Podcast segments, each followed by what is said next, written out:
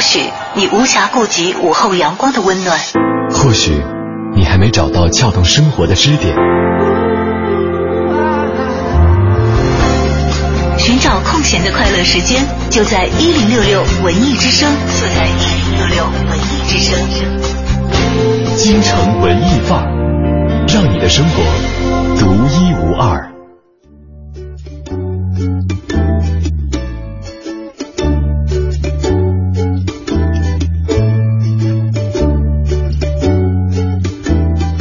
京城文艺范儿，让你的生活独一无二。北京时间的十四点三十七分，又到了一个周五的下午哈。刚才我们也提到了，今天虽然说天色比较好，但是确实是处在一个高温的状态下。在这里呢，也希望今天的节目能给大家带来一丝凉意。我觉得何止一丝凉意啊，拔凉拔凉的。我也不知道你前两天有没有看朋友圈啊？嗯，因为天很热嘛，大家都纷纷的是在发一些，呃，怎么说，就说有办法让你。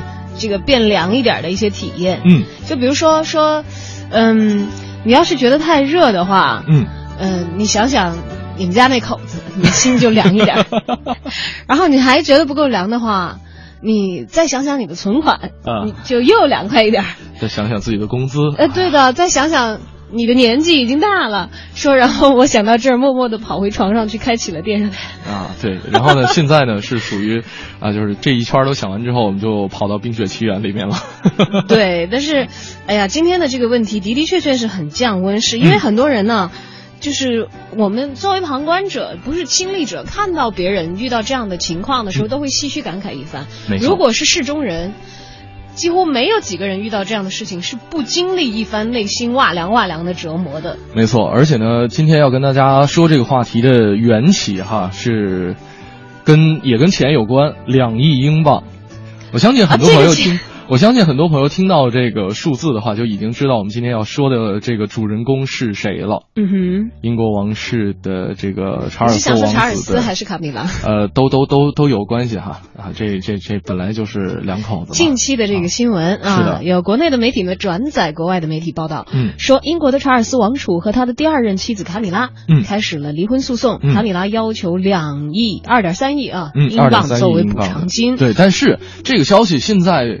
还没有得到确切的一个证实哈，主要是英国的官方媒体就是全部晋升，嗯，就是同时统一保持了沉默。我觉得这样好像就侧面的，对于看客来说，好像又印证了仿佛这是真的一样。没错，没错，没错。但其实此前传出过他们这个婚姻不和的消息。我今天在看这个内容的时候，看到二零一一年，嗯，就有这个英国的小报，嗯，就是叫什么杂志来着？我忘了。小报，这个暂且把它说成是小报吧。呃，在说卡米拉曾经闹过自杀呀，说在一一年的时候就传出婚姻不和，就传出说要离要离，但是可能由于王室的婚姻嘛，涉及的问题太多了，所以没有离成。是，其实他们俩呢是在零五年的四月份，是在温莎市政厅是举行的这样一个，呃，大家很常见的这样一种婚礼哈。随后呢，其实呃，卡米拉也是受到了很多英国人当地的这些抨击。因为有戴妃嘛，因为有戴妃，世纪婚礼里的男女主角好像就是因为这个第三位人士的出现而而搞散的。再加上戴安娜生前是非常受英国民众爱戴的这样的一位王妃，人气极高。没错，包括她在时尚圈里面的地位，包括她在这个公益事业当中的一些呃一些角色哈，可能会引发很多英国人的一些讨论。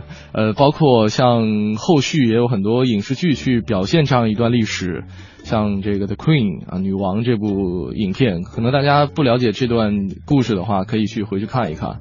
啊，里边当时这个，但它是主要是以这个女王的这个视角来的。但是这段历史其实也是比较，它叙述的相对完整，对对，相对完整，而且把当时的民众的这样一种反馈已经表现表现的淋漓尽致了。也运用了一些真实的资料镜头啊，但是没想到的是，嗯，在二零零五年完婚的这个卡，终于完婚的卡米拉和这个查尔斯王储，嗯，呃，在经历了九年的婚姻之后呢，传出了要分崩离析的这样的一个消息。对，而且据说女王这一次。态度非常的坚定，嗯，说连一个便士都不要给他，婆婆怒了。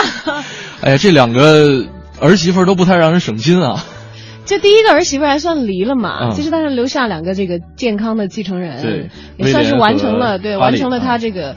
呃，为皇室这个绵延子嗣的这样一个一一个一个作为王妃的天职吧，这样一个工作。对。然后戴安娜倒是也离异了，嗯，当时他们离婚也是引起轩然大波嘛。但是戴安娜曾经说过，说我的婚姻里有有三个人在，嗯，而且曾经用巴斯克维尔的猎犬这样的形容词来形容她的婚姻的破坏者，其实就是暗指卡米拉。对，暗指卡米拉。也就是因为这样，后来曾经有人在这个公开场合看到。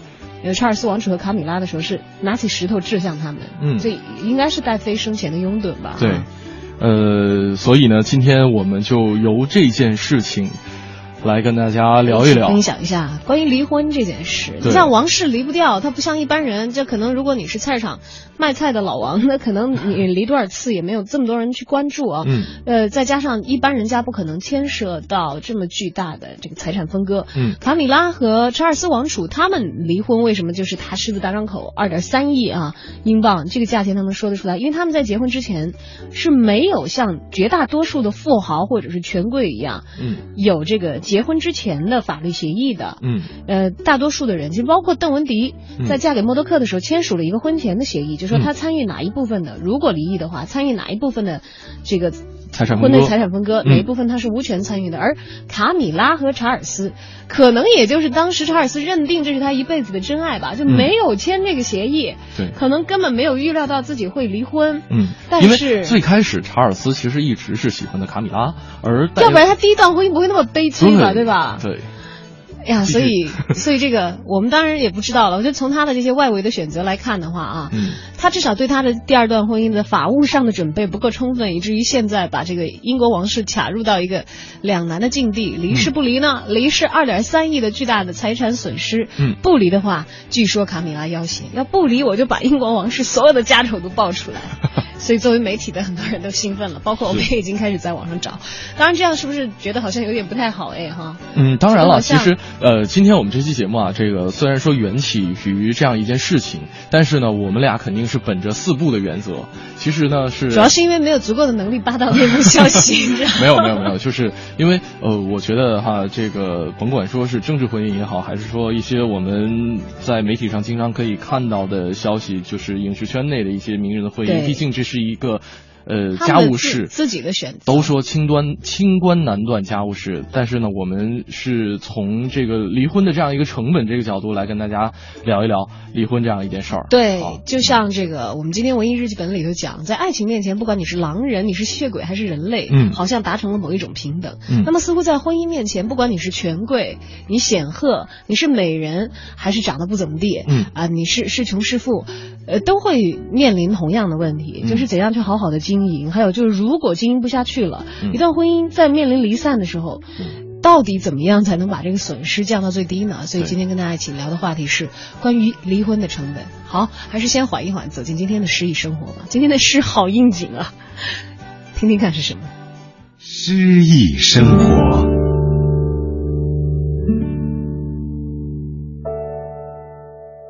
当一盏灯破碎了，作者雪莱。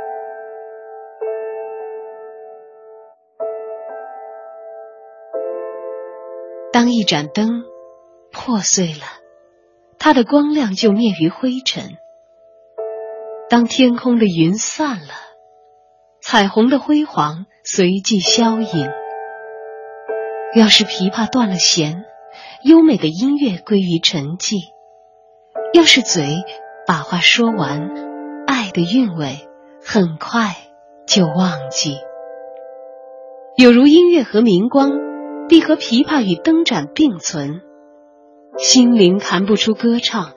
假如那精气已经消沉，没有歌，只是哀悼。像吹过一角荒墟的风，像是哀嚎的波涛，为已死的水手敲丧钟。两颗心一旦结合，爱情就离开精致的巢。而那较弱的一个，必为他有过的所煎熬。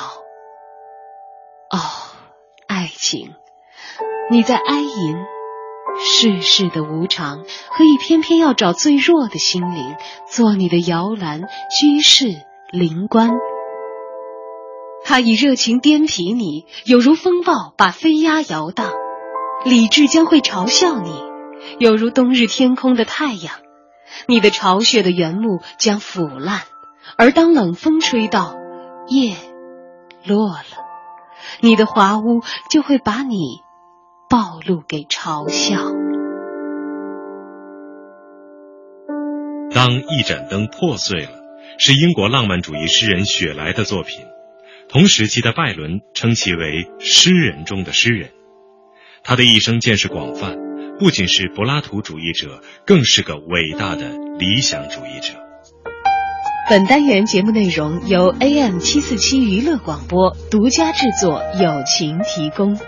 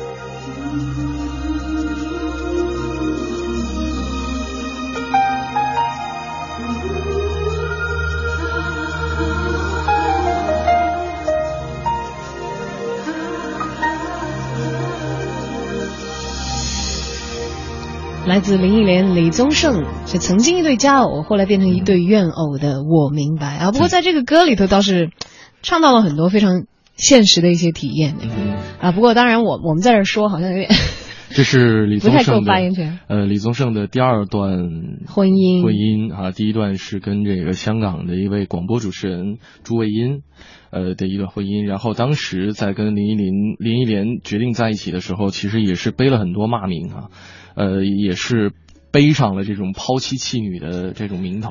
没想到他们到最后也是以离散收场啊！我当时在听这个歌的时候，我有点忘记了，因为其实我一直是林忆莲粉丝，我有点忘记了他是在离婚前还是离婚后唱的这个歌。其实如果是离婚后的话，嗯，就觉得他们至少在这首歌里头是好聚好散了。对的，达成的默契其实比理想中要好一点。那如果是离婚前的话，真的是一曲成谶，嗯，就不小心就唱成这样子了。对，只为了一点爱，那么多伤害不应该啊！其实离婚真的是怎么讲？从我自己的观点来看，我觉得是一种止损的行为，因为我们都知道，就是大家都说这个宁拆多少座庙，不毁一家婚，嗯，这是两个人很郑重的达成的一种在生活上要一起携手的一种伴侣关系。对，嗯，要要离散的话，肯定都会有。有伤害的，就说我以前看那个马歇尔的经济学原理里面讲，说哪怕是最糟糕的合作，嗯，最糟糕的合作也比对抗来的要节约成本，嗯，要好。对，是因为现在的这个离婚成本、离婚壁垒，或者说退出成本、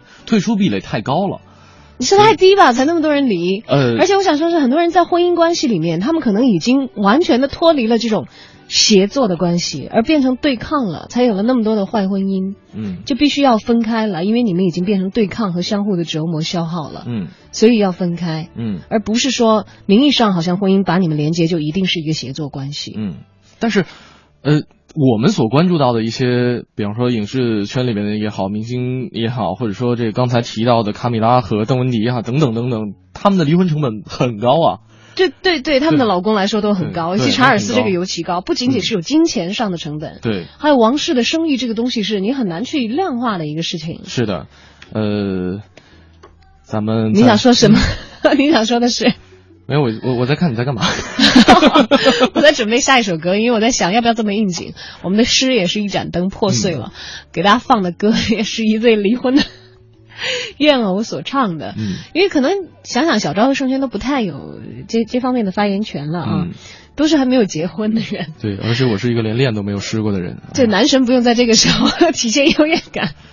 你看，我跟你说，晒幸福不得不得善终，你知道吗？所以这些话千万不要在节目里面常说。你你你不用这样自己把自己往回拽了啊！好了，其实我们其实都不是事中人了，嗯、但是都可以想见，离婚这件事情是很伤元气的，嗯，非常伤元气。嗯，那么。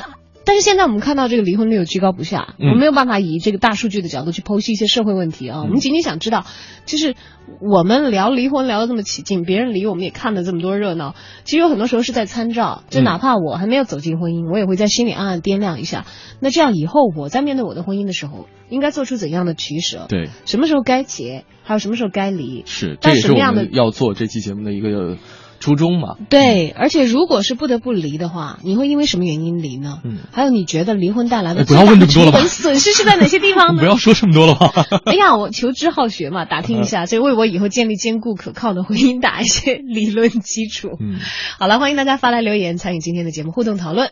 小昭和 DJ 程晓轩的微博在新浪，嗯、欢迎你随时留言，同时也欢迎留言到我们的微信公众平台“文艺之声”。嗯，大家在订阅号搜索，在留言框下留言就可以了。Just one last day。好吧，这又是一对儿，这又是一对已经离婚的，这好伤感，对吧？嗯，你认识这一对吗？没有 Sarah Connor 和她的前夫在离婚以后一起合唱的一首歌。只要只要这这个这个旋律一出来的话，就可能你就自然觉得很伤感，就自然觉得心里边有点凉意了。对，大家觉不觉得今天很冷？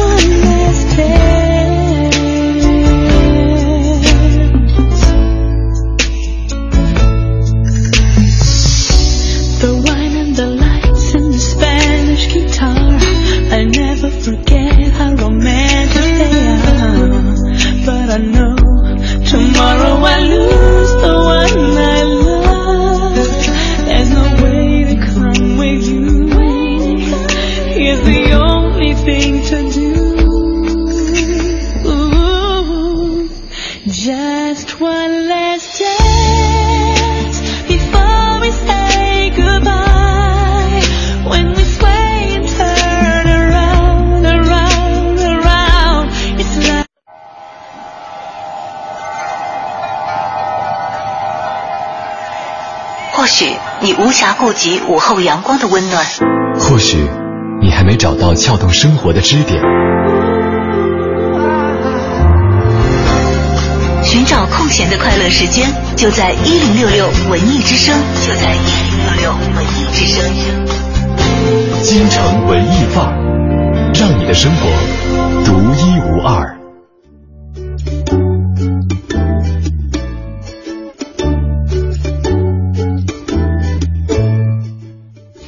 文艺范儿，欢迎大家继续锁定文艺之声，回到我们今天的节目当中。今天的这个话题呢，可能大家听起来稍微有点严肃，可能会觉得真的是心心里哇凉哇凉的。心中稍稍有点凉意哈。但是呢，确实这是我们真的就是我我我曾经在看这个新闻媒体报道的时候，包括去年，包括今年，大家真的是听了无数对我们所关注到的明星也好，这个政客也好的一些失败的婚姻哈。呃，当然这只是。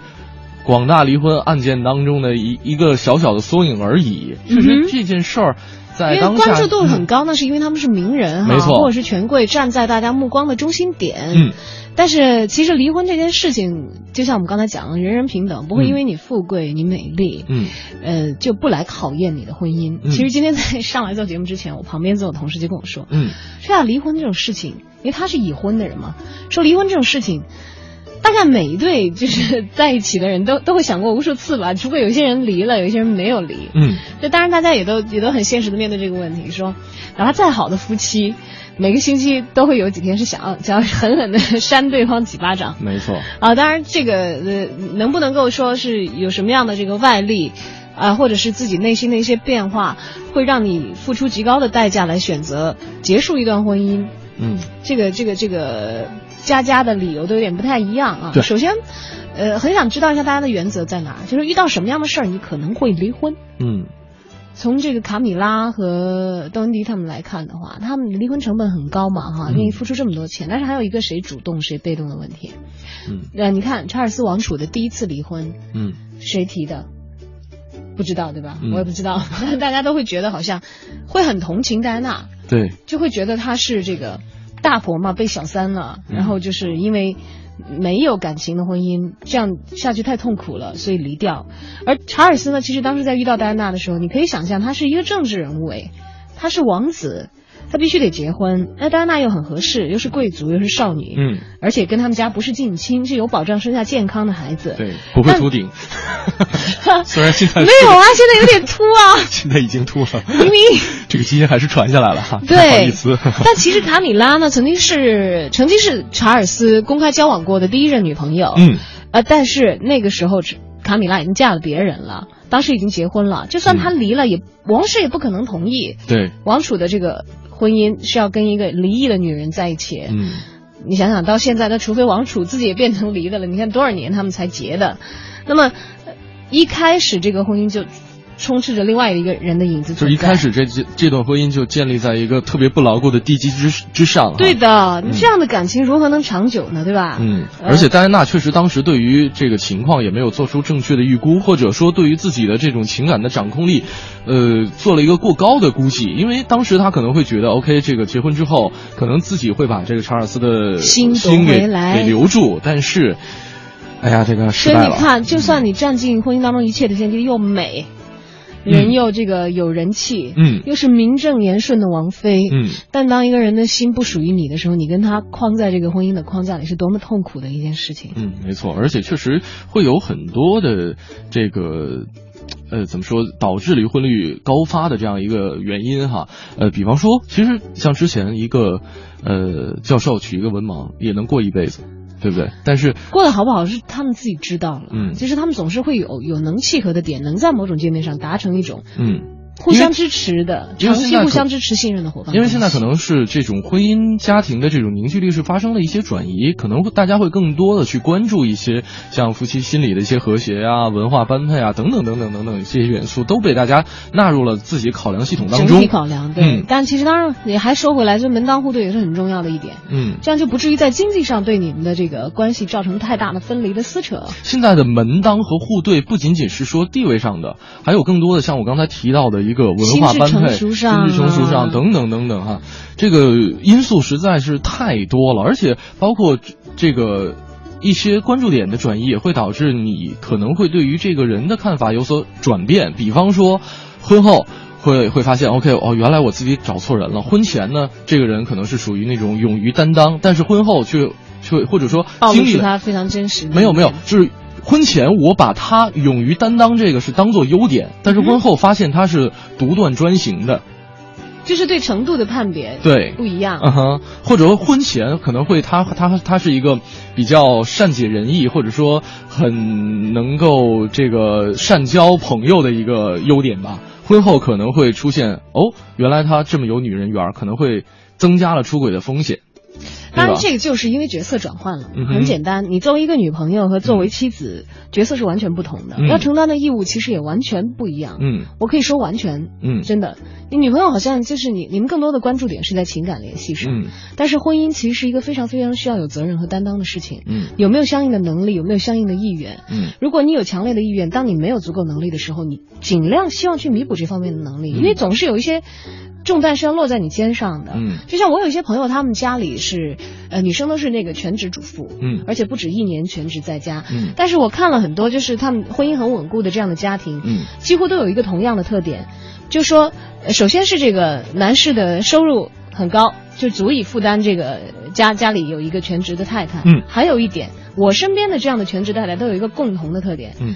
就是呃他们有很强的对于子女的这个管教的能力，嗯。会从这个层面上来说的话，就是他们其实很好的孩子的老师，嗯。对于孩子的成长更有利。还有一点，他们都跟我说过这个话，嗯。说如果一旦我老公没有办法像现在挣这么多钱了，嗯。我有信心和能力依然可以维持家里的经济收入。嗯。有的人是因为自己的家庭财富所带来的这个说话的底气，嗯。有的人的确是因为啊，我的学历和他这个在回到家庭、回归家庭之前，嗯。他所攒下的这个在职场的这些根基，让他们非常有底气说，嗯。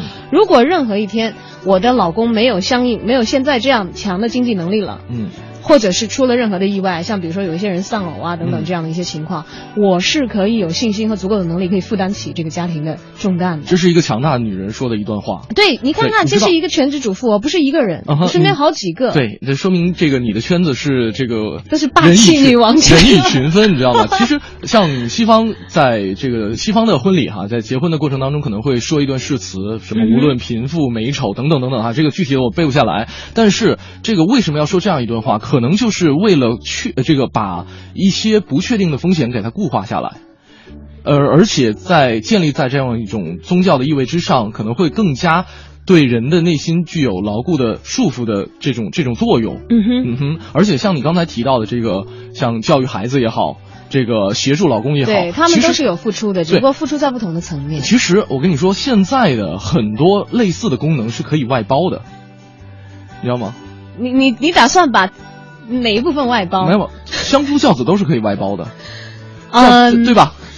呃，怎么说？就是因为现在的呃，相夫这个事情目前外包的比较严重。没有，就是在工作上的一些支持啊，可以有秘书啊，对呀、有所以秘书你没发现会成为一个小三的暗藏的一个，啊哈，就是对？因为现在的因为你把社会分工相夫的事情包给别人。因为现在的社会分工越来越细分了，比方说在早前，我刚才举一个例子，就是一个教授跟一个文盲可以过一辈子，为什么呢？因为可能以前的这个呃丈夫和妻子，他不仅仅是扮演了家庭当中的两个人的角色，他还有丈夫可能会会是一个什么泥瓦匠啊，会是一个水管工啊，可能会是一个农民啊，等等等等。那妻子呢，可能是一个奶妈，可能是一个洗碗工啊，可能是，但是呃。随着这个社会分工的细化，这些功能可能都会有随之转移。可是你觉得感情上的一些功能承载，它如果可以外包的话，是不是没有这个是意味感情有问题呢？没有感情不仅仅是建立在这种社会分工之上的，而且或者说它的根源不是在此，所以说现在大家的关注焦点会去转移到精神共同点。所以我想说的是，千万不要随便把相夫教子这些事情外包给别人。可以外包，说不定包着包可以外包，可以外包，就可以找一个，可以找一个男秘书嘛，可以找对呀。可以找一个智囊团嘛。哎，你知道这些东西，嗯。呃，我一直我一直觉得啊，当然不一定是你非亲自亲亲力亲为，嗯。但是你花的心血是不可以少的，嗯。真的是不可以少的。对，因为情感连接这个东西。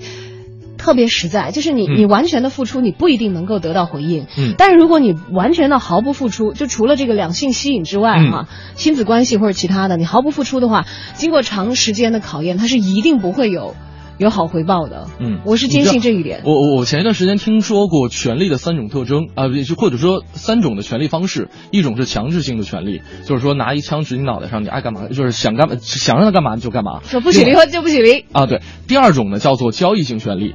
就是两个人做做生意，可能会有很多婚姻是这样的一种类型，比方说攀龙附凤啊，比方说一些这个政治联姻啊等等等等哈，咱们不细举例子。还有一种叫这个共同体式的权利，就是两人你中有我，我中有你。对啊，这个是最稳固的权利最稳固的一个权利形式。你看，没错，跟我说的一样。是的，这个权利形式适用于。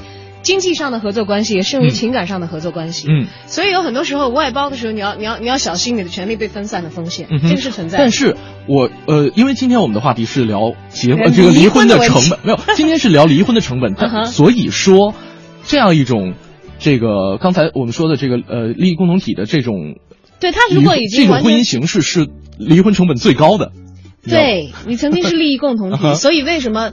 默多克可以在八十多岁的高龄毅然的离掉，邓文迪貌似分得十几亿美金的家产，但你知道，在默多克的传媒帝国当中，他只占到百分之一，嗯，就是不足以动摇，嗯，他的这个传媒帝国。但我相信他们俩肯定不是第三种，对，就是因为没有足够深切的进入到，是的，这是为什么很多这个家庭在有了权力核心里面，就是为什么很多家庭在有了孩子之后，可能他们的离婚。成本会更高一些，因为对孩子有伤害，大家都不愿意更难一些了。嗯，大大家都不愿意的。啊，今天跟大家说一说离婚的成本啊。啊，你觉得离婚的成本最重要是哪些方面呢？嗯、刚才我们讲到离婚当中情感也好、经济也好的组织形式啊，嗯、有有点像上课，忽然觉得今天像锵锵两人行。啊。但是其实你从另外的类别上来划分的话，它的成本损失可能是在经济损失这一方面，嗯，呃，时间损失，因为大家都会在一段婚姻当中付出自己的青春、嗯，热情，还有就是情感上的损失，这是带来很大的伤害的和内心的感觉，甚至会深切的影响到一个人在未来面对婚姻和面对。他人的时候，没错的态度，就是会有很多已经经历过一次失败婚姻的人，会恐惧对第二次婚姻的这样一种，呃，这种进入。你如果面对离婚，你认为最让你害怕的是哪一方面的成本遭到损失呢？你看，果然我们今天聊了一个很不吉利的话题，大家互动明显没有那么的激烈。好吧，我们今天就来锵锵两人行吧。嗯、先来听一段，我在北京城缓和缓和，也让大家现在透冻得哇凉哇凉的心可以 晒晒太阳。你知道的，你不知道的，你不知道而想知道的，你想知道而没法知道的，关于北京城的一一切，我在北京城。京城文艺范儿，让您的生活独一无二。大家好，我是相声演员杨多杰。昨天呀、啊，咱们给您讲了讲高粱赶水的故事。这兴元龙啊，想把北京城所有的水源都带走。但是最后，小将军高亮勇敢上前，刺破水篓，把这水啊给带回了北京城。当然，高亮将军也就因此牺牲了。一计不成，心生二计。这兴元龙心想：你不是要这水吗？得了，这回啊，我多给你来点。他回到了北新桥，就激起了咱们前文给您说到的这个北新桥底的这一处大海眼。他这个一施法，海眼底下这个水啊，咕嘟咕嘟咕嘟，可就冒出来了。顷刻间，好好的一座北京城，这次倒是不干旱了，变成了汪洋大海，又让水给淹了。这一发大水啊，几家欢喜几家愁，谁高兴啊？首先说卖房子的高兴，怎么回事啊？原来都是普通的四合院，这水一淹。都成海景房了，这房价还能涨啊？但是也有不高兴的，谁呀、刘伯温呐！看这白花花的水咕嘟咕嘟往出冒，刘伯温眼泪都下来了。这月水费得多少钱呀？现在都阶梯水价了，这不浪费水吗？不行，我得制住这条妖龙。他呀也找了一帮手，谁呀？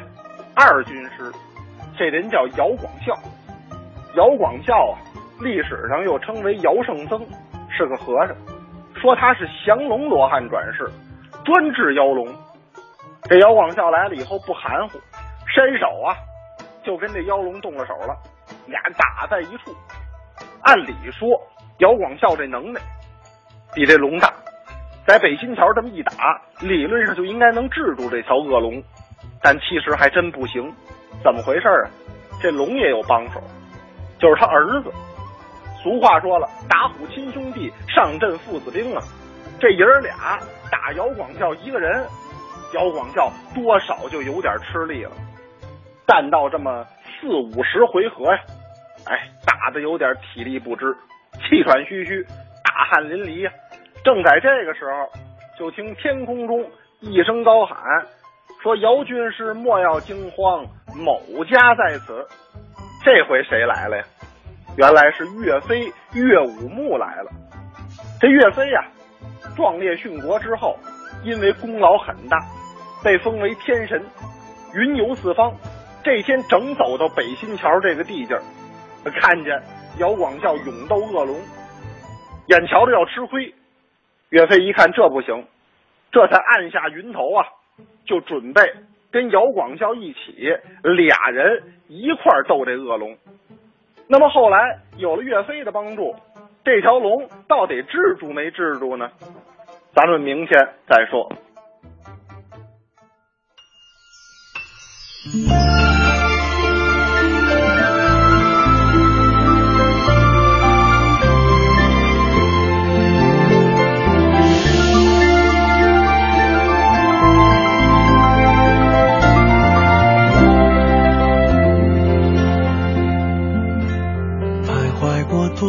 橱窗，住过多少旅馆，才会觉得分离也并不冤枉。感情是用来浏览，还是用来珍藏？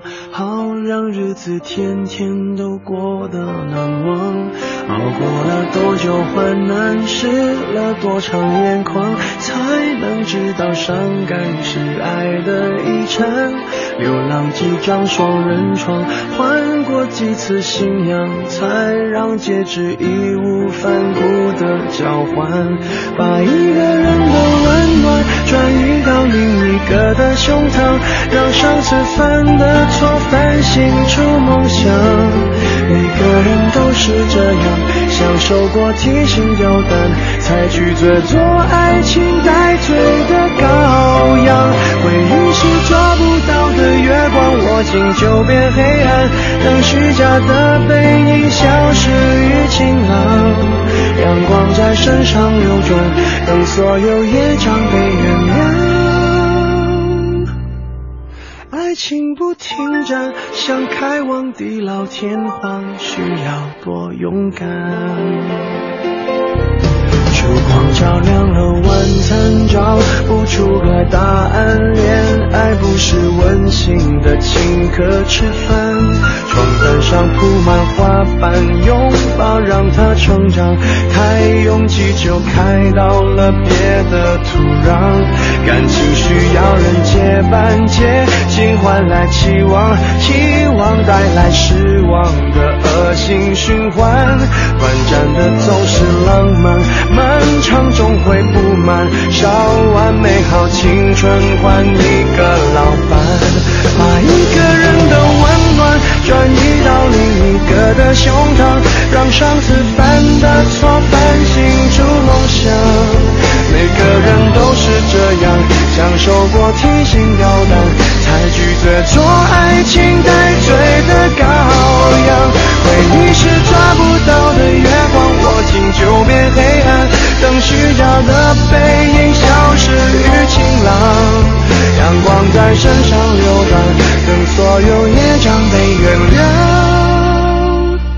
爱情不停站，想开往地老天荒，需要多勇敢。把一个人的温暖转移到另一个的胸膛，让上次犯的错反省出梦想。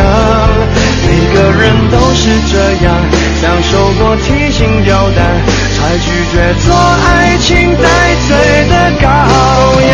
回忆是抓不到的月光，握紧就变黑暗，等虚假的背影消失于晴朗。阳光。在身上流转，等所有业障被原谅。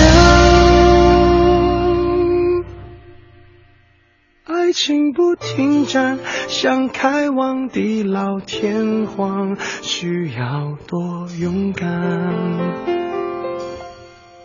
你不要失望，荡气回肠是为了最美的平凡。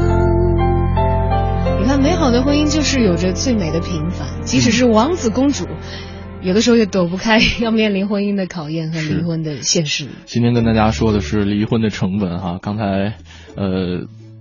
朋友们，很多朋友对于我们今天的讨论大感意外啊。对，呃，今天好像脱离了文艺这样一个节目基础，而我们上升到了很理性哎，你没发现突然我们两个今天很 很理论化、很条框的，对，这是我们在节目当中头一次碰到了这些这些在某一个层面达成的一些共识也好，或者说一些观点的碰撞也好哈。也不是头一次达成共识了，这主要是头一次以真的是好像。很严肃的讨论的方式，嗯，来看看朋友们的这个说法吧。呃，这位朋友说了，说，呃，现在虽然说年纪二十还没有涉及到这个问题，但是呢，想了半天，觉得是情感上的缺失，感情上的缺失比较可怕。感情上的缺失可能会比较可怕。那金钱呢，可能是能够再拥有的，时间是拦不住的。这个感情出现漏洞，就像啊我们说的，说这个对今后面对婚姻的态度，可能都会受到影响。这么一说，婚姻好可怕啊！哈哈哈哈。哎呦，就是呃，我们希望今天这这期节目没有吓到你啊，这个朋友。其实我是觉得多一些思考吧，在你进入一个全新的状态之前。就很多情况下，感情是一个雕工精美的，或者说做工精美的青花瓷器，它很能够承载你们可能这一辈子的生命，但是也很容易变得非常的脆弱。嗯，你觉得这个瓷器是做什么用的？我想问你，你觉得这个瓷器是做什么用的？它是一个盆子吗？是个碗碟吗？没有，我我可以想象成任何形状，我可以。承载很多两个人共同拥有的一些东西，是吧？嗯，我觉得它有可能是更具有实用性的。如果你把它比作瓷器的话，因为很多时候我们可能会有很多的比喻来讲婚姻，我们会觉得好像是一条船呢，因为它要去航海的。对，就大海虽然看起来是很美的，是，那觉得你扬帆远航的时候，哇，他可能只是看到了好天气，是的。但是你如果面向的是一片海，一定会有狂风巨浪。嗯，所以如果是迈入婚姻，你你选择跟谁上同一条船？嗯，你们的船。有多么的坚固，其实还蛮重要的。对，要不然到了有风暴来的时候，就是分崩离析。到那个时候，呃，你这船什么地方最脆弱，可能什么地方就会。损失的最厉害。没有，我觉得还是在人。你要有一个好船长，也要也要有一个好舵手，对吧？对啊，是配合嘛。那本来讲是人的事，我们只是说在讲比方。没错，没错，没错。呃，这位寒冷朋友说，朋友圈的损失，现在朋友本来可能就不是很多，那离婚的肯定又要损失很多本来不错的朋友。我觉得这点是我之前没有考虑到的，确实说的很在理。人脉就是呃，像刚才我们提到了孩子也好，或者说呃，比方说再具体一点、务实一点，房子，现在可能呃夫妻双方共。共同供养。对啊，房子跟朋友圈是两回事。没有没有没有没有，我跟你说，现在房子是实物财产。房子现在也很难分得清楚，最后是谁的。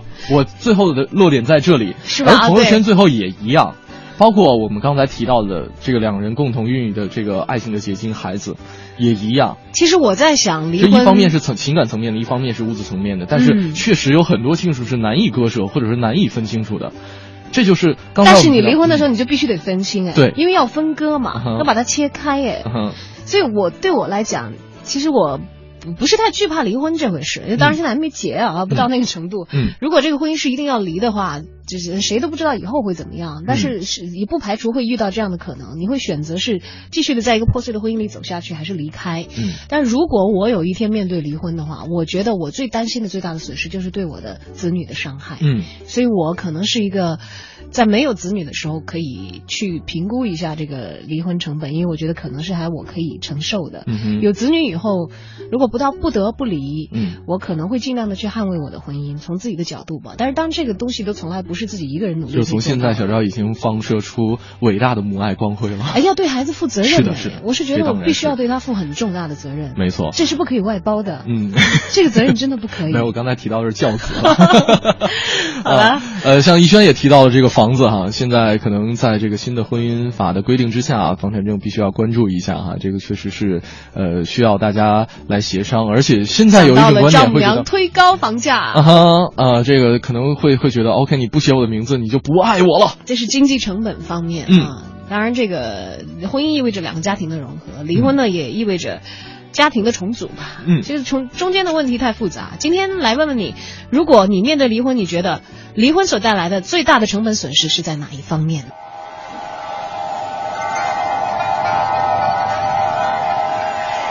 或许你无暇顾及午后阳光的温暖，或许你还没找到撬动生活的支点，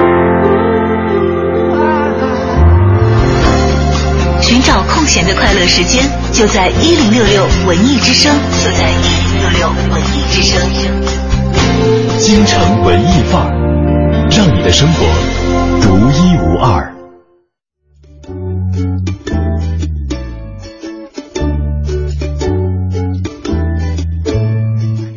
是不是因为随着我们说这个让人觉得有点凉的话题，我觉得现在外头太阳也都没有那么足了。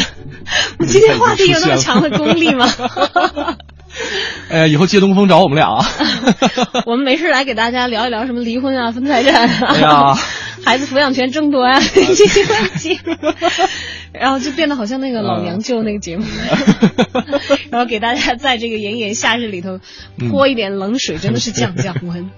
确实啊，呃，还是要提示大家，这个今天的紫外线辐射确实很强，大家出门的时候要么打伞，要么涂一点防晒霜哈。嗯，我们今天跟大家讨论的话题是离婚的成本，我们是比较理智的来分析这个话题。是因为既然是成本，好像是带有这个经济学的思维，因为在离婚这件事情当中，肯定双方都是受损的嘛。对你从一个完整的情况，这个到割裂来，当然，这个愿意付出这个代价的人，有的人为了重新换回自己的自由，嗯有的人是不要把我自己以后的人生再浪费到一个呃破碎的这个婚姻这样的或者说，有的人是真的是为了追求真爱，对有这种可能性。他一定是自己在自己很强的内心驱动下，对才会做出这种让自己有损失的事情。嗯因为我身边就有朋友是一个非常现实的例子，嗯打了九年的结婚官司，嗯没有离成，嗯，真的就没有两个两个人已经像仇家一样了。对，天哪！有的人就说说九年都没离了，干嘛不一块儿凑合过？又真的过不到一起，已经分居都很长时间了。嗯他们导致没有离成的最核心的关系就是他们的利益分配没有达成一致，双方都觉得不能像你说的那么离，那么离我亏了。这是离婚没离成的一个最终的一个根结。但是为什么要决定离婚呢？就是首先啊，我看看这样的情况你会不会离？嗯哼你家里老婆很懒，嗯。那当然他的这个懒是这个不做小事情，他很会挣钱，嗯。他很会挣钱，但是前提是你也挣很多钱，你俩钱挣的差不多，老板。嗯。他什么家事都不做，当然这个从我们的体系来讲，可能很多事情是可以外包的，嗯你可以雇保姆啊这些啊。才我们提。到了，嗯。但是他是一个很刻薄和挑剔的人，嗯，就是嘴嘴特别坏，嘴特别碎，也不是碎，是嘴很坏。就是哪怕其实有的时候你做了一些很好的事情，他不表示赞赏和领情，嗯，呃，会挑，同时还会排出一些负面的情绪就。是传传说当中的吐槽帝啊，呃，大概是这样吧。嗯这程度怎么样，只有只有他们失踪人知道，因为嗯经常会爆发很强烈的家庭矛盾。嗯鸡的这个她的老公是要对她拳脚相向的，嗯，那个，但是老公，你看家家暴对吧这是打老婆，这是肯定不行。肯定如果是在我的原则当中，我遇到这样人，我肯定是果断离。嗯而且如果有这个倾向，我绝对不会让这段婚姻产生子女的。嗯即使有，我也到也要带我的孩子，就是逃离这一段婚姻，就是逃离那种这个暴力倾向，因为这个有可能是让你的生命都成为这段婚姻的陪葬，对，是很可怕的一不但。能呃不但没有在对方的身上得到自己满意的用户体验，反而给自己的生命安全造成了一定的威胁。对对对，然后这种威胁其实是在这这这一对是这方面哈，嗯然后他们呢，由于都有着很强的经济实力，嗯。都打算要离婚，呃，不是都打算了，男的其实不太打算离，因为嗯。男的是二婚，嗯。就觉得他已经对离婚产生了一定的恐惧心理。头一婚已经离过了，嗯。然后，的他也许不是恐惧，他他觉得在成成本评估上吧，对。嗯，但是他们就都派各自的律师团，嗯就是相互较量，较量到了第九年还没有离成。男的其实希望要有子女，他觉得这个女人这一点也做得很不好，嗯为什么气得他也要打？你你你。这个懒懒于做家务是一方面了，你嘴毒也行吧，但是你身为人妻，你是不是应该给我生儿育女啊？是不是完成一个妻子的义务呢？嗯呃，他会觉得这一点他老婆做的很不对，嗯但是他又不打算去找别人给他生。那 还有一个很关键的一点是，他这个女方呢不同意离的，其实女方非常非常想离婚，嗯一直坚持不给这个男人生孩子，也就是为了说我是一定要离开这段婚姻的。嗯我离开了以后，我再去找真爱，我找一个合适的人，我再生孩子。嗯我不要跟你过了。但是由于他们两个人有有之前的婚姻基础，嗯两个人又是挣钱能手，嗯他们在经济上不是那么完全能分得开的，嗯，以至于两个有钱人在这九年期间不知道养活了多少律师，见一次律师两千五啊。年年九年，然后物价一直在飞涨，他周们的律边方圆师方圆十里地的律师事务所都是指这一对儿活的，活的，你知道吗？真不容易。这到现在都没有代表律师团感谢他们俩。呃，这是一个个案的一个分析哈。对他们其实可能就在于没有达成离婚协议的原因，就是在于，呃，对方提的条件就是没有找到一个利益的平衡点，觉得让我们觉得这个损失都可以承受，嗯为了我们的新生活。嗯但其实很多我们周边的朋友在劝他，都说都是成年人了，嗯就不可以好聚好散嘛。九年有这个功夫，你们各自去找合适的伴侣，说不定孩子都生了，什么其他的事情都完成了。嗯但是他们依然在纠结于他们的离婚的分隔，到底怎样才算他们内心接受的公平，和怎样才可以承受这样的成本。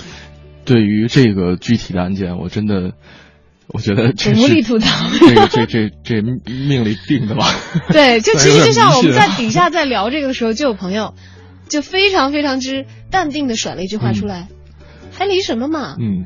哎，或者这辈子他们就该这么过，九年都离不了。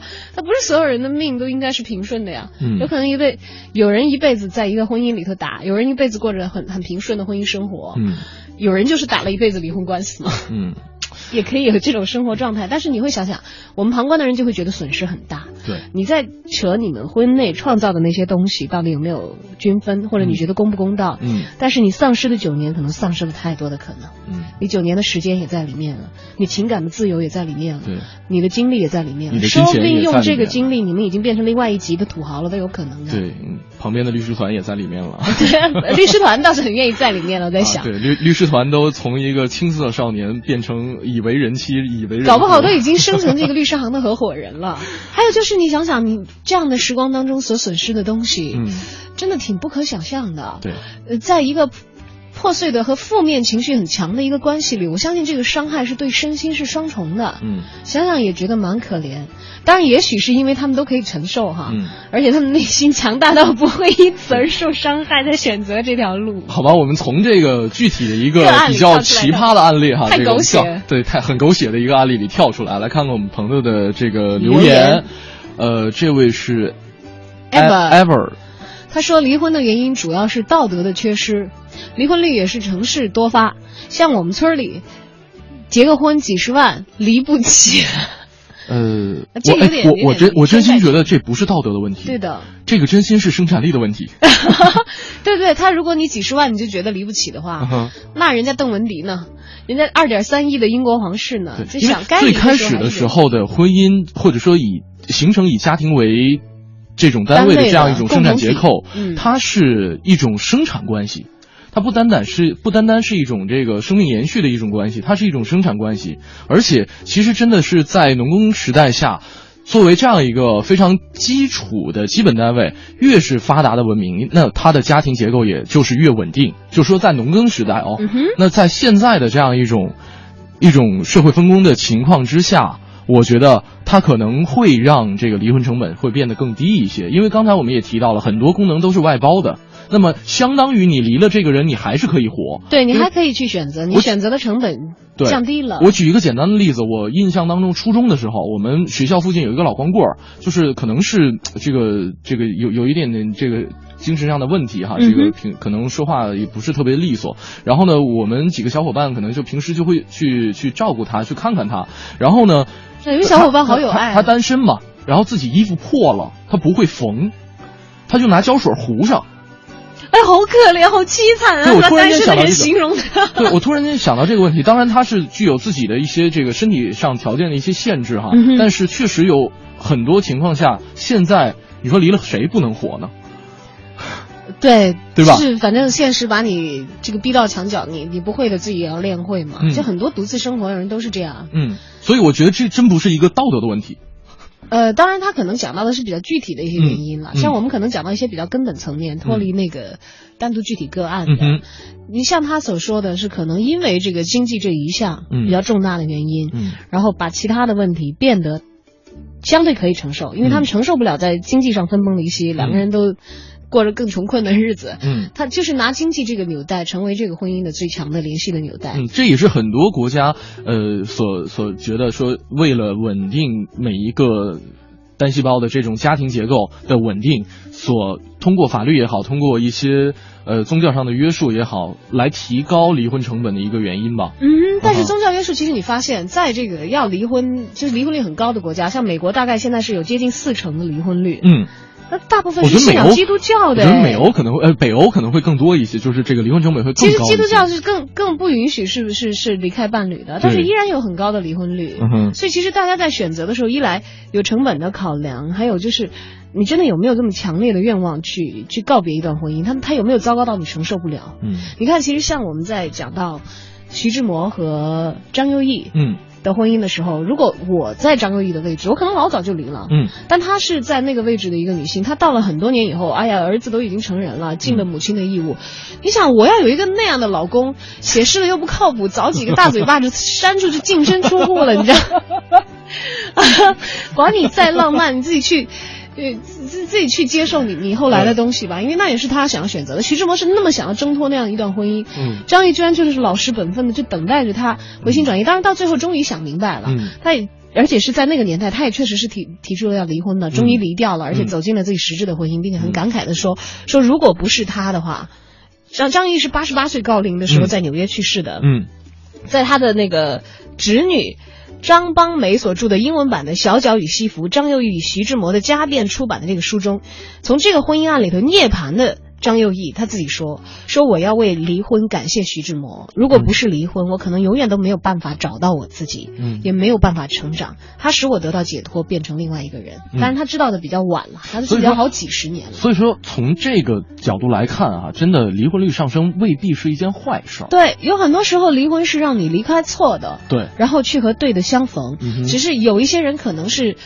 没有勇气，也没有想得很明白，我能不能够承担这个后果去离，而害怕去离，还是你已经想得很明白，你评估了，到底是离，你更加能够承受，你的损失更小一点。真的有还是想明白自己，想明白自己爱的人，这这是一件我们一生所去追求的一件。对，而且它它是一个变量，会变，你自己会改变，对方也是会改变的。嗯，所以不要相信那些王子和公主从此过着幸福的生活吧。嗯，你若不相信，看看英国王储。哎呀，呃，今天跟大家说的是离婚的成本哈，啊、这个大家在冰凉的心里边再来缓解一下，我们来暖和一下，来看一看影艺告示牌最近有什么样的推荐？啊，那推荐的呢是一个曾经在北京的舞台上演过的话剧，话剧《宝岛一村》。宝岛一村是王伟忠呃和这个赖声川合作，对，讲的是眷村的故事。然后嗯、眷村也也很有意思啊，嗯、是这个台湾的这个军属家庭。我们来听一听吧。对对对，嗯、在在在一起这个大院里的故事。京城文艺范儿，让你的生活独一无二。听众朋友们，大家好，我是永乐票务的王婉儿。今天我要给大家推荐的是由赖声川和王伟忠联手创作的话剧作品《宝岛一村》。这部剧是一部关于眷村主题的戏剧，最初曾在2008年在台湾首演，在当时引起了极大的反响。其实相信很多人也是通过当年的这部剧知道了眷村这个名词。说起眷村，它的形成其实源于一个特定的时代背景和社会环境。二十世纪四十年代到六十年代，将近一百五十万的国民党军人和家属从大陆撤退到了台湾。台湾当局为了安置这些新移民，为他们集中安排了居所。眷村其实就是这些军人和他们的家眷们居住的地方，相当于大陆的部队大院。和我们所知道的部队大院一样，眷村在台湾也是一个特定的社会群体和文化符号。加上来自天南海北的人意外聚居在这里，文化彼此交融，形成了独特的文化氛围。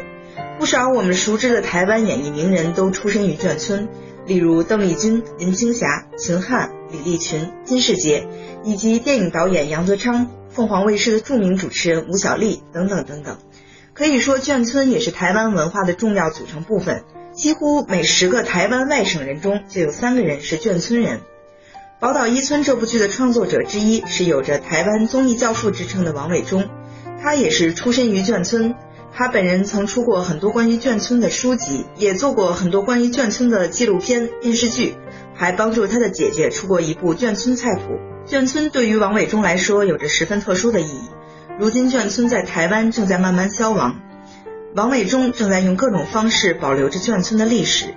于是他找到赖声川，创作了这部《宝岛一村》。起初，王伟忠和赖声川的合作并不顺利。王伟忠曾给赖声川讲过关于眷村二十多个人家、近一百多个故事。几乎只要一有机会见到赖声川，王伟忠就开始给他讲眷村的故事。赖声川出生在美国，对于那种多元文化的社会环境也是十分了解的。但是他对于创作这样一部话剧却是十分谨慎，因为这部剧肩负着记录历史的意义。王伟忠吐槽自己追赖声川追得好苦，赖声川解释说他并不是不想排这部戏，而是这个题材这个故事太好了，要排就排好，因为这是要对台湾那一代人那一段历史负责。于是这两个人一个追一个拖，就这样过了两年。有一天赖声川突然灵光一闪。觉得能够将那二十五个家庭的故事浓缩进三户人家，于是他给王伟忠打了个电话，拟了一个详细的大纲给了王伟忠。原本以为王伟忠会详细修改后再给他回复，让赖声川意外的是，拿到手的定稿几乎没有改动。之后的艺术合作一路坦途，两个人之间几乎没有任何分歧。二零零八年首演时，林青霞为了这部剧专程从香港飞到台湾，并在观看之后迫不及待地写了一篇剧评，感慨这是一部让她又哭又笑的作品。剧中众人匆忙来到台湾时的场景，邻里间亲密无间的交往，多年后回到大陆与亲人相见，很多情节都唤起了他小时候在眷村的回忆。这部《宝岛一村》于二零一四年八月八日至八月十日将在北京保利剧院上演。目前这部剧除了最低票价的一百八十元票已经售完外，其他各档还有余票。想看的观众朋友们可以开始订票了。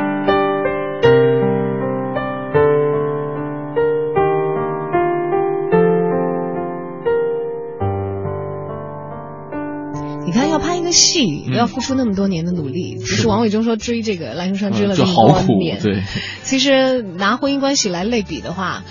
呃，有很多东西都可以套过去，说什么什么都好像婚姻一样，嗯但是可能没有什么东西会像婚姻一样的复杂和值得再去考究确。实，像刚才我们提到的戏，可能它会有一个固定的脚本，或者说它已经有一个已经经历的故事，是作为一个蓝本摆在那儿的。但嗯是，作为一段婚姻，作为一段感情，它是一个摸不着、看不透的一一一团莫莫名其妙的东西摆在那里。可能你为什么会觉得莫名其妙？是因为人家现成的经验在你这儿可能就失去了参照性。是的，这每个人个东西个体每个人的差异太明显了。没错，没错，而且呢。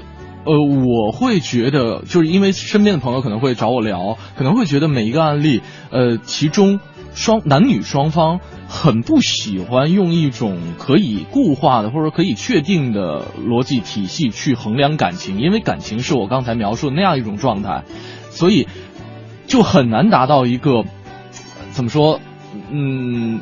两方用，比方说我们提到的经济学也好，比方说我们提到的这个这个心理学也好，等等等等吧，然后去去去捋清楚两个人在一起的一个到底这个感情的一个感情构架，度，你们之间的联系的这个强弱度。嗯但是这东西你没发现吗？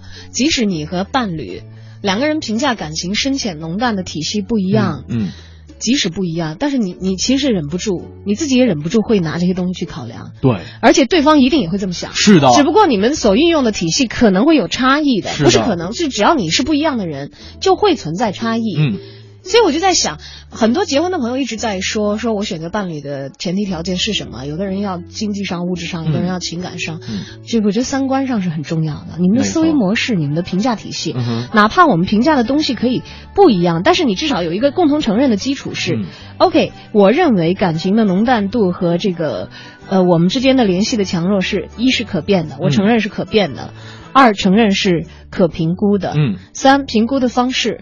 我们两个之间，呃，致的有很或者说很相似的。哪些地方是相一致的，嗯哪些地方是有相差的。如果说不一样的话，就赶紧重新把它刷三观。对对对对对，结果两个人一直是在互相刷三观的过程当中。就是就是会这样，所以为什么有的时候伴侣关系，因为会有一种像权势角力一样，嗯哼是你刚才讲到这个权势组合，嗯那是非常对的。嗯就包括说进入婚姻初期，哪怕有很多相恋了很多年的伴侣，嗯，呃，似乎好像过的已经是现实婚姻。就是因为在第一天晚上谁刷了碗这件事儿都会纠结好长时间。你会纠结是吗？我没有没有，开玩笑了，啊就是。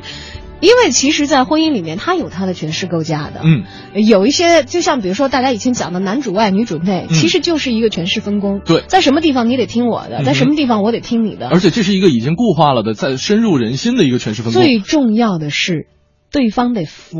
嗯如果他不是发自内心的服务，要争的话，那么你们就先争好。嗯然后争完以后，最好是分一个胜负，嗯或者有有有遇到其他事情的时候再转换。但你那个底层认识是一定不可以有相差的。没错。就说我们的这个权力结构可调整，嗯我们认同这个同盟是一定要走到走到什么样的阶段，嗯在不触及我们的原则和底线的情况下，嗯可以做这些调整和让步。但如果原则和底线和三观这个东西，就是你底层的东西无法调和，没有认同的话，嗯我认为这个婚姻的基础建立的话是太草率的，因为总有一天时间会告诉你，很多不不坚固的基础。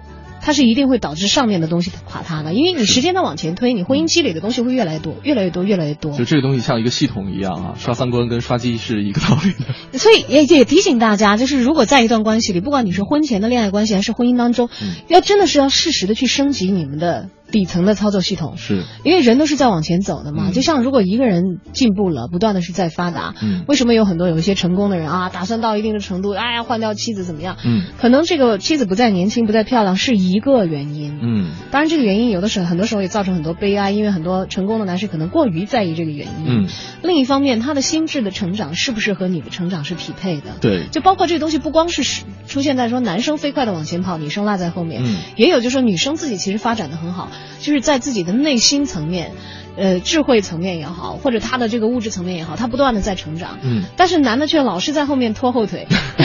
但你这个拖后腿，如果你们在情感层面，小周把自己的状态描述出来了啊。啊，没有没有没有没有，目前单身 啊啊，欢迎广大有志男青年，没有了，不在这里给自己征婚啊，就讲。呃，你们内心的差异一定是要小的，哪怕嗯。其实我们可以看到很多，像你说什么教授和不识字的这个嗯。农妇，嗯。或者是富豪和贫寒子弟家里的这个青年，我觉得这些是我们看到的表象。嗯。我觉得他们最实在的，他们在情感沟通的这个层面，嗯。和他们的价值认同层面，嗯。一定有一个极大的一致的地方。就是说，呃，你刚才说的所说的一些匹配哈，嗯。我觉得不仅仅是相似或者说相相同相等，呃，对。不仅仅是，有的时候还可以是互补。对啊，你就像阴阳嘛，榫卯不就是这样来的吗？今天我们虽然说哈，这个最后聊到了这样一个婚姻当中的一个权力架构，哎呦，我们终终于从离婚聊到要结，对，听好起来正能量。听起来稍微有一点勾心斗角，但是其实最开始的勾心斗角是讲的建筑学上的一个平衡和稳定，嗯嗯就是这个各种木材的这个这种插槽啊，这种这种榫卯结构，你知道是中国传统智慧当中代表阴阳智慧和谐的一个非常非常高超的一个形式化的凝固，嗯，在婚姻当中是非常非常需要的。希望大家都能够找到自己。呃让自己能够稳定，让对方也能够稳定的这样一种勾心斗角的状态吧。还有就是，真的是面对现实，不有的时候可能年轻的时候会因为情感或者是嗯这个冲昏了头脑而去弱化一些实际的问题。嗯，嗯，你要知道，你们走到一起之后，婚姻就是一整个你们携手去面对现实的过程，嗯所以不要在婚前觉得自己好像。哎呀，我我就闷头这么一跳吧，扎进去了。这些东西是迟早你都会面对的，嗯不如我们在婚前来捋一捋，嗯看一看我们适不适合建立婚姻这样的一种联盟关系。对如果 OK 的话，大家坦坦诚诚、踏踏实实、心无旁骛的走进婚姻吧。有问题再说，实在不行还可以离嘛。别 别，这好不容易绕回来了啊，尽量 尽量的不要离了啊，啊去建建筑一个可靠的、高质量的、稳固的婚姻。因为我们每个人可能都更希望，在人生当中，你的伴侣嗯是一个重要的伙伴和你精神上的相互的支撑，而不是一个。熬到你心力交瘁、失去笑容、嗯失去容颜的一个来讨债的人，好了祝大家幸福，祝大家幸福，祝大家啊幸福。大家周末快乐吧。对对对，不管是这个我们的话题已经让现在乌云密布了，好吧，大家已经对不起大家，凉快下来了。对不起大家，对不起大家。好了，送给大家一首歌，来自嗯。郭靖的《下一个天亮》，是不是算稍微正能量一点？好吧，永远不要停息对于真爱的相信嗯。不要讲累觉不爱这样的话。如果大家想了解更多内容的话可以来关注央广网三 w 点 cnr 点 cn 进行网络回听那在整点过后是由大家为您主持的乐坛新生我是盛轩。我是小昭今天节目就到这儿再见。拜拜。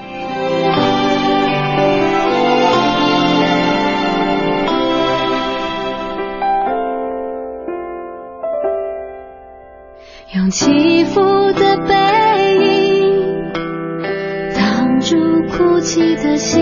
有些故事不必说给每个人听，许多眼睛看得太浅太近，错过我没被看见那个自己。